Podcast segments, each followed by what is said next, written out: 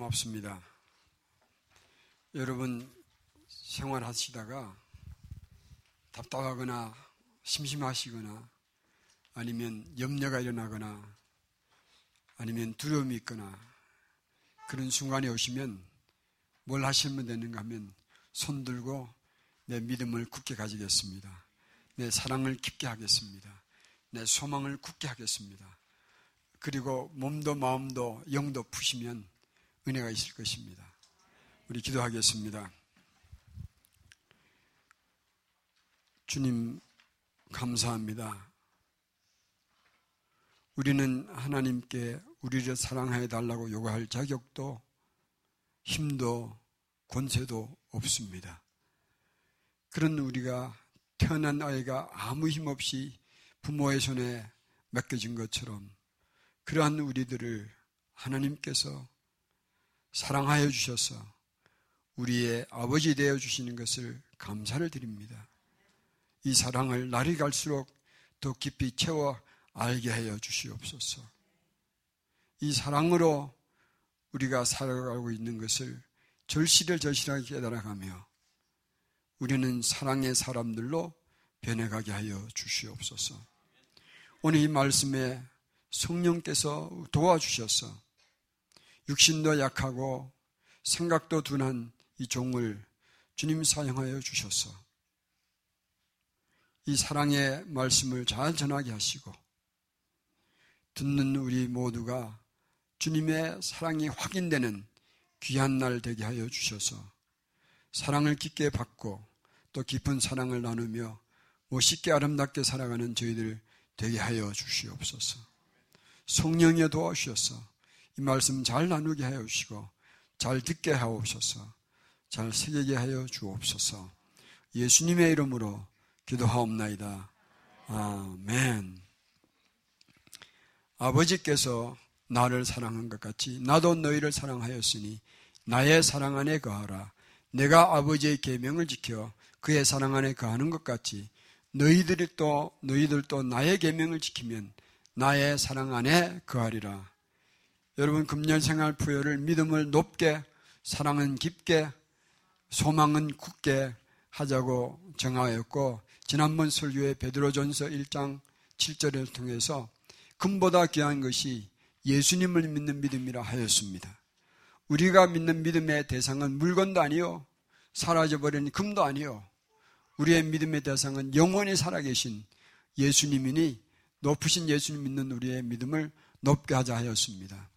오늘은 믿음, 소망, 사랑의 대부분 순서가 사랑인 소망인데 소망의 설교를 하려고 하다가 그런 가만히 생각해 보니까 이 사랑은 말이죠. 한편으로는 믿음의 날개를 펴고 또 다른 편으로는 소망이란 날개를 펴서 그 사랑의 가슴 안에 우리를 안고 높이 비상도 하고 때로는 깊은 골짜기를 지나가기도 하는 것 같아서 사랑 설교를 먼저 하기로 했습니다.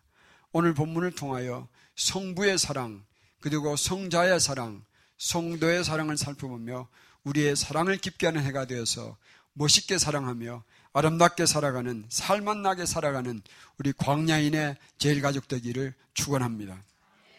먼저 성부의 사랑을 살펴보겠습니다. 사랑을 세 가지 종류로 정리하기도 합니다. 하나님의 인간 사랑, 다시 말하면 하나님께서 인간을 사랑하신 그 사랑이라 그 말입니다. 하나님의 인간 사랑, 그리고 인간의 하나님 사랑, 인간의 인간 사랑으로 나누기도 하는데 저는 생각에 그보다 앞선 것이 하나 있습니다. 성부, 성자, 성령, 삼일체 하나님 간에 일어나는 하나님의 하나님 사랑이 앞선다 생각합니다. 오늘 그 하나님의 사랑을 생각해 보겠습니다. 본문의 예수님은 아버지께서 나를 사랑하신 것 같이 그렇게 표현했습니다. 무슨 얘기냐면 첫째로 생각해 볼 것은 성부와 성자 간의 관계는 어떤 관계가 사랑의 관계예요. 성부가 성자를 사랑하시는 내용이 성경에는 명확하게 표현되어 있는 것이 몇 군데가 있습니다. 예를 들면 마태복음 3장 17절에 보면 예수님께서 침례를 받고 물에서 올라오실 때에 성령 하나님이 그 위에 임하셨고 이어서 성부 하나님의 성부 하나님의 음성이 들려서 말씀하시기를 이는 내 사랑하는 아들이라고 그랬어요. 이는 내 사랑하는 아들이요 내 기뻐하는 자라 하였고 또 마태복음 17장 5절에 보면 변화산에서 변화된 모습을 보고 제자들이 놀라하실 때에 그 제자들 보고 성부의 음성이 또 들렸습니다. 이는 내 사랑하는 아들이요 내 기뻐하는 자니 너희는 저의 말을 들으라.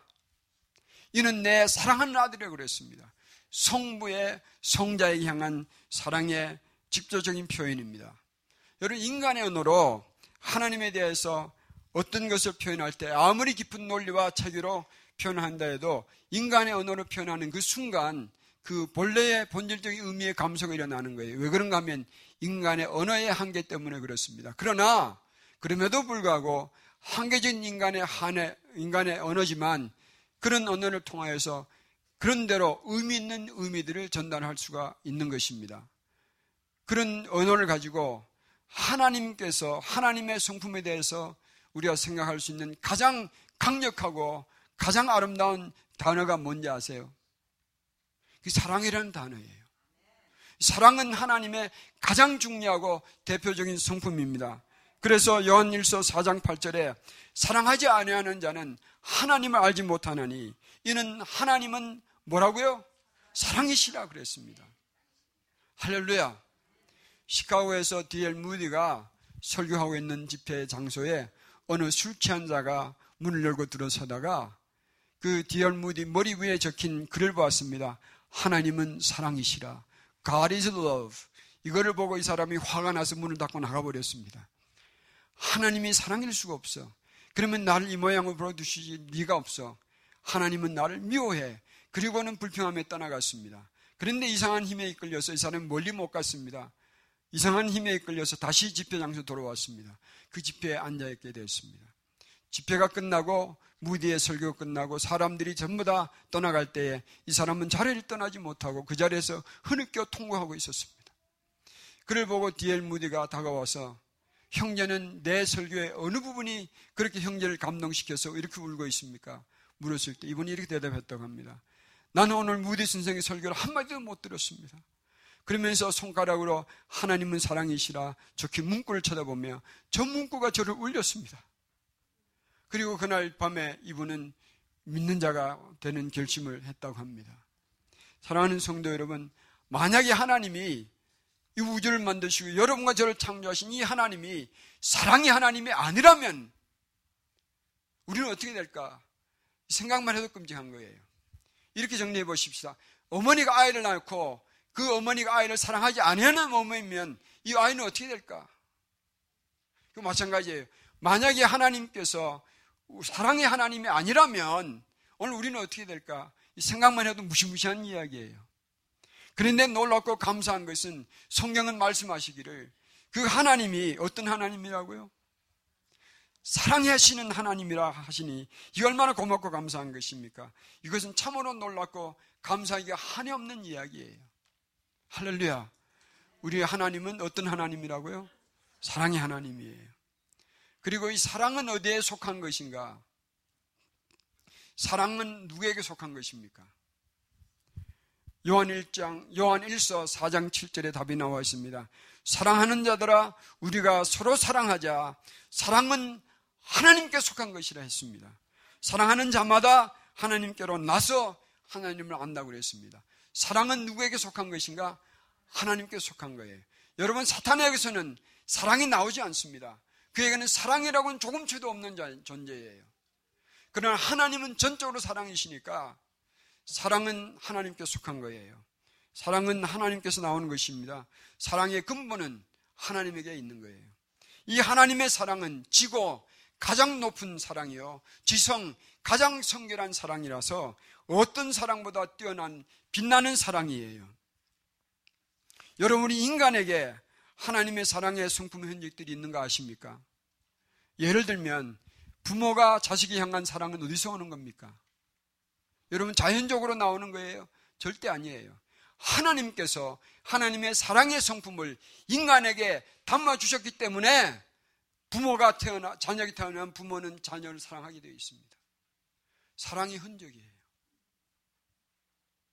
하나님께서 우리 인간에게 나눠주신 그 사랑의 성품으로 우리는 사랑하는 자가 되었습니다. 그런데 이 인간들이 하나님 배반하고 타락함으로 인해서 인간에게 주신 이 귀한 사랑도 타락해 버렸습니다. 그래서 육적인 육육적인 사랑으로 변해버리고 이기적인 사랑으로 타락해 버렸습니다. 그럼에도 불구하고 이 타락한 우리에게 하나님께서 이 사랑을 조금 남겨주셔서 여전히 우리는 사랑하며 살 수 있는 존재가 되어 있는 것입니다. 우리가 사랑하면서 살수 있는 것은 성부 하나님께서 우리로 하여금 사랑하며 살도록 베풀어 주신 이 따뜻한 사랑의 배려 때문에 사랑할 수 있는 거예요. 절대로 우리가 선하고 착해서 사랑하는 거 아니에요.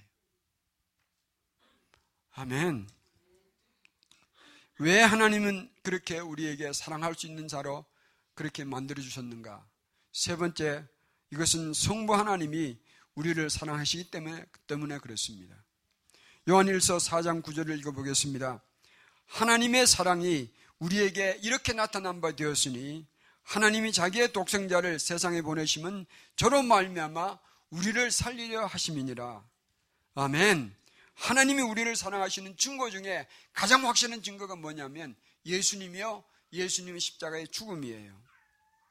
하나님을 불신하고 배반하고 에덴에서 쫓겨났던 이 인간들, 죽음의, 죽음과 죄의 권세에 묶여서 참 허망하게 살아가고 있는 볼품없는 인간들, 그리고 사탄의 자식으로 망해가고, 망해가고 있는 이 가치 없는 인간들을 살리시기로 하나님은 품속에서 그렇게 사랑하셨던 독생자, 성자 예수님을 그리스도를 이 땅에 보내주신 것입니다.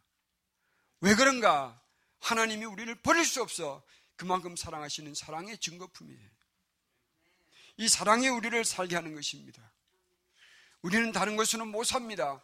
하나님께서 이런 사랑으로 사랑해 주시는 그 사랑으로 사는 거예요.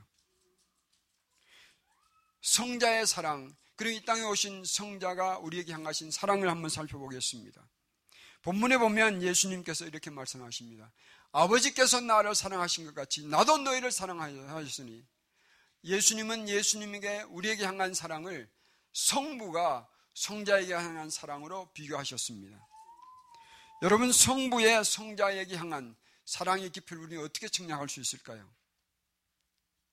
성부의 성자에게 향한 사랑, 사랑은 성자가 성부를 사랑하는 그 사랑의 깊이에서 측량할 수가 있다 생각합니다. 성자의 성부에 향한 사랑의 깊이는 또 어디서 우리가 측량할 수 있는가? 순종이라는 거울에서 비춰진다 생각합니다.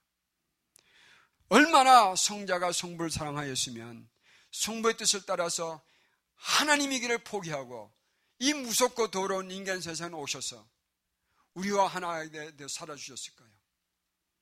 얼마나 성부를 사랑하셨으면 죄악으로 채워 추워버리고 교만으로 채워 악한 인간들을 위해서 이 땅에 오셔서 우리의 종이 되어 살아주셨을까? 얼마나 사랑하셨으면 이렇게 순종하셨을까요? 얼마나 성자가 성부를 사랑하였으면 십자가에서 자기 몸을 다 버렸었을까요? 얼마나 성부가 성, 성자를 성자가 성부를 사랑하셨으면 이렇게 순종하였을까요? 성부의 뜻대로 우주를 창조하시고 성부의 뜻대로 우리에게 자기의 성품을 나눠주시고 성부의 뜻대로 우리를 위하여 십자가에 자기 모든 것을 다 버리시고 성부의 뜻대로 우리의 영원한 목자 되어주시는 그 성자의 사랑은 성자에게 향한 아버지의 사랑이요. 그 사랑의 메아리요. 또 성자가 우리에게 향한 성자의 인간 사랑의 뿌리가 되는 것입니다. 어디서 시작되는 것입니까? 성부의 사랑에서 시작되는 거예요. 왜 그런가? 하나님은 사랑이시니까. 그래서 감사하고 또 감사한 것은 그런 사랑이 예수님을 통하여 우리에게 부어지고 부어졌었고 부어질 것이라는 사실입니다. 요한일서 4장 10절을 읽겠습니다. 사랑은 여기 있으니 여러분 잘 들으십시오. 우리가 하나님을 사랑한 것이 아니요 오직 하나님이 우리를 사랑하사 우리의 죄를 위하여 화목제로 그 아들을 보내셨습니다. 누가 먼저 우리를 사랑하셨습니까? 하나님이. 얼마 전도 사랑하셨습니까? 자기의 품속에 있는 독생자를 화목제로 버리시기까지 사랑하셨습니다. 언제까지 이렇게 사랑하실 겁니까? 영원히. 영원히 이렇게 사랑하시는 거예요. 할렐루야. 이것이 성자를 통하여 우리에게 보여주신 성부와 성자와 성령님의 사랑이에요. 그러면 성도의 사랑은 어떻게 정리할 수 있겠는가? 진정한 예수님의 사람이라면 사랑이 그 사람에게 가장 중요한 성, 성품이 될 것입니다. 진정한 예수님의 사랑은 사람은 사랑이 그 대표적인 성품이 될 수밖에 없습니다. 왜 그런가 하면 날이 갈수록 받고 사는 것은 이 놀라웠고 뜨거운 예수님의 사랑이니까. 여러분 기억하십시다. 우리가 좋은 사람이 되었기 때문에 사랑하며 사는 거 아니에요. 오해하지 마십시오. 다시 반복합니다. 우리가 선한 사람 되었기 때문에 사랑하며 사는 거 아니에요. 우리가 믿음을 가지는 순간 예수님께서 성령을 통하여 우리를 하여금 사랑할 만한 사람들을 만들어 주셨기 때문에 우리가 선한 사람을 변해가는 중에 있습니다. 우리를 사랑할 수 있는, 사랑할 수 있는 사람으로 만들어 주시기 때문에 우리가 선한 사람을 변해가는 거예요.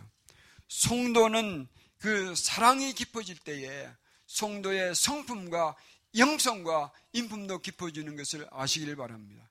내 사랑이 얕으면 나의 영성도 얕고, 얕고 내 사랑이 얕으면 나의 인성도 인격도 인품도 얕고 쓸모가 없는 거예요. 그러나 내 사랑이 깊어질수록 나의 영성이 깊어지고 내 사랑이 깊어질수록 내 인품도 인성도 깊어지는 거예요. 성도는 첫째 어떤 사람들인가? 예수님의 사랑을 깊이 받고 사는 자들입니다. 여러분 믿으세요? 정말 믿으세요? 혹시 여러분들 중에 내 삶을 보니까 하나님께서 날 사랑하실 리가 없어 생각하시겠어요? 저는 이렇게 말하고 싶습니다. 믿거나 말거나 깨닫거나 깨닫지 못하든지 우리는 예수님의 진한 사랑을 받고 살고 있습니다. 예수님의 우리가 향한 사랑은 어느 정도인지 아세요? 항상 사랑하세요. 변함없이 사랑하세요. 영원히 사랑하세요. 끝까지 사랑하세요. 절대로 뺏기지 않는 사랑을 사랑하세요. 버리는 법 없이 사랑하세요. 미움 없이 사랑하세요. 순수하게 사랑하세요. 아무리 많은 단어들을 동원해도 이 우리에게 향한 사랑은 다 표현 못 합니다. 아멘. 두 번째는 성도는 이 받는 사랑이 깊기 때문에 또 깊게 사랑하게, 사랑하며 살 수 있는 사람들이 되었습니다. 그 얄팍한 일은 사랑 아니에요. 우리가 받는 사랑이 깊기 때문에 깊이 사랑하며 살 수 있는 사람들이 성도들이에요. 요한일서 4장 11절입니다. 사랑하는 자들아 하나님이 이같이 우리를 사랑하셨은즉 우리도 서로 사랑하는 것이 마땅하도다. 예수님 믿는다 하면서도 사랑하며 사랑하지 못하는 것은 왜 그런지 아세요? 예수님이 어떠한 사랑을 받았고 받고 있으며 받을 것인지를 모르고 깨닫지 못했기 때문에 그런 거예요. 우리가 그 사랑을 안다면 정말 우리는 사랑하며 살 수가 있을 것입니다. 여러분 어떤 사랑입니까? 내가 선택받은 그 사랑, 나의 죄를 용서해 주신 그 사랑, 나 같은 죄인을 은으로 만들어 주시는 그리고 의인으로 불러 주시는 그 사랑, 성자 예수님께서 내 대신 십자가에서 못 박히신 사랑, 이 엉터리를 지켜주셨고 지금도 지켜주시고 있는 그 현재의 사랑, 영원한 목적 되어셔서 나를 영원토록 버리지 않고 사랑해 주시는 그 영원한 사랑, 이 사랑을 우리가 받았고 받고 있으며 영원히 받을 것입니다. 이 사랑을 생각하면 우리는 그 깊은 사랑을 나눌 수 있는 자가 될, 될 것입니다. 살다가 보면 물론 사랑하고 싶지 않을 때가 있습니다. 물론 사랑하고 싶지 않는 사람들도 우리 삶을 지나쳐 갈 때가 있습니다. 때로는 환경과 사건이 내 속에 있는 작은 사랑조차 몰아내려고 할 때가 있을 것입니다. 그러나 진정한 예수님의 사람이라면 그럴수록 나를 향한 그 예수님의 사랑을 더욱 깊이 진하게 체험할 것입니다. 나의 손잡아 주시는 예수님, 수라린 내 가슴을 품어주시고 안아주시는, 안고 달래주시는 예수님, 나의 위로자, 나의 반석이신 예수님, 나의 친구 되어주시는 예수님, 나의 모든 것 되어주시고 나에게 사랑을 쏟아 부어주시는 그 예수님을 우리는 사랑을 체험하게 될 것입니다. 그러므로 이 사랑을 받는 자, 사랑하는 것이 기쁨이에요. 감격이에요. 즐거움이 되는 것입니다. 이 사랑을 나누는 기쁨을 못 누리는 것은 내가 아직도 예수님을 제대로 못 믿고 알지 못하고 있다. 그렇게 보시면 틀림없을 거예요. 정말 이 지난 예수님의 그 사랑을 알고 체험하면 사랑하며 살 수밖에 없습니다. 할렐루야. 내가 만약에 지금 좀 부족하고 내가 허술하게 또 무너지고 약점이 많아도 예수님의 이 사랑을 아는 자는 사랑할 수밖에 없습니다. 이 사랑이 깊어지기를 축원드립니다. 셋째로 성도는 사랑의 열매를 맺고 사는 사람들이 왜 그런가?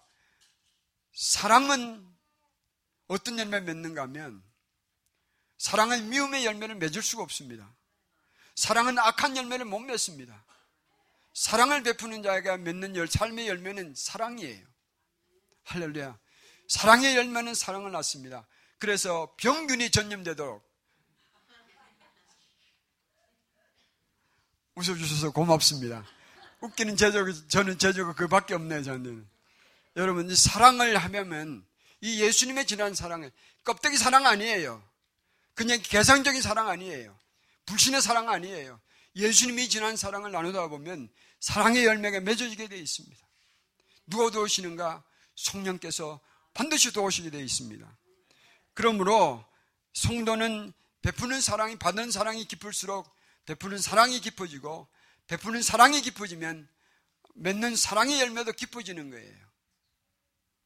그런 은혜를 누리시기를 부탁드립니다.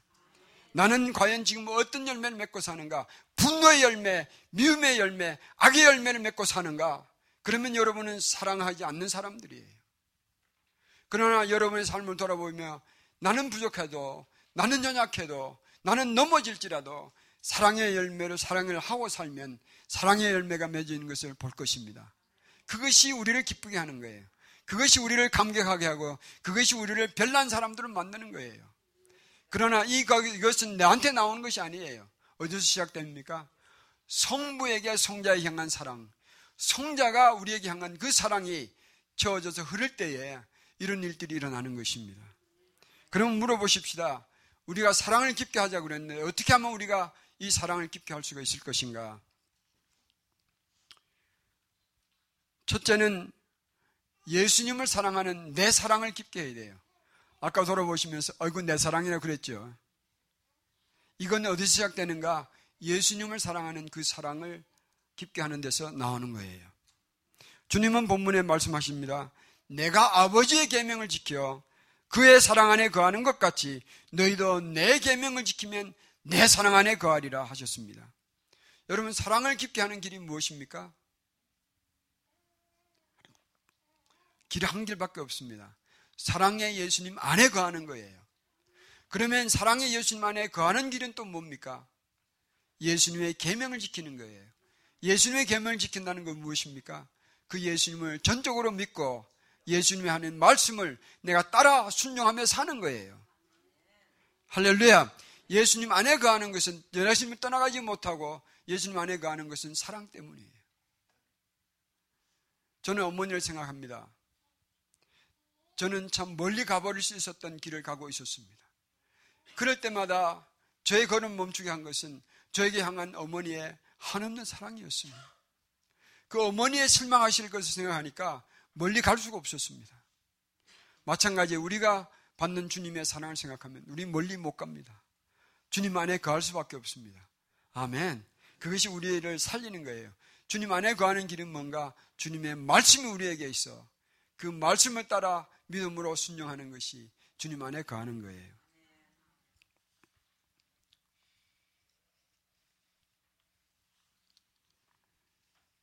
두 번째로 첫 번째는 뭐라고 그랬습니까? 예수님의 이 사랑을 우리의 사랑을 깊게 하는 길은 첫째는 뭔가 예수님을 사랑하는 내 사랑을 깊게 하는 거예요. 두 번째는 우리에게 향한 예수님의 깊은 사랑을 어떻게 받아야 되는가 하면 깊이 받아야 됩니다.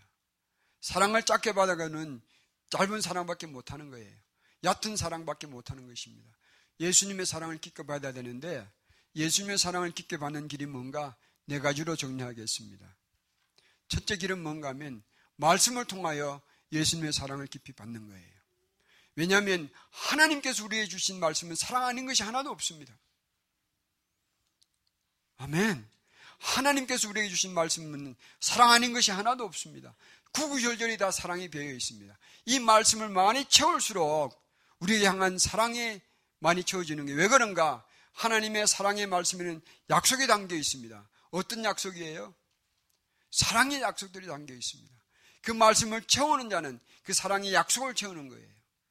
아멘. 그래서 주님의 말씀을 많이 듣고 많이 읽고 배우는 자가 그 사랑을 많이 받는 거예요. 사랑의 약속이 있기 때문에 그렇습니다. 두 번째 길은 뭔가 예수님의 사랑을 많이 받는 길이 뭔가 두 번째 길은 믿음이에요. 말씀을 들었으면 믿음으로 그것을 내것화시켜야 됩니다. 내 안에 채워야 됩니다. 그 말씀은 믿음으로 내 안에 채워서 내 것이 되어야 됩니다. 그것이 믿음이에요.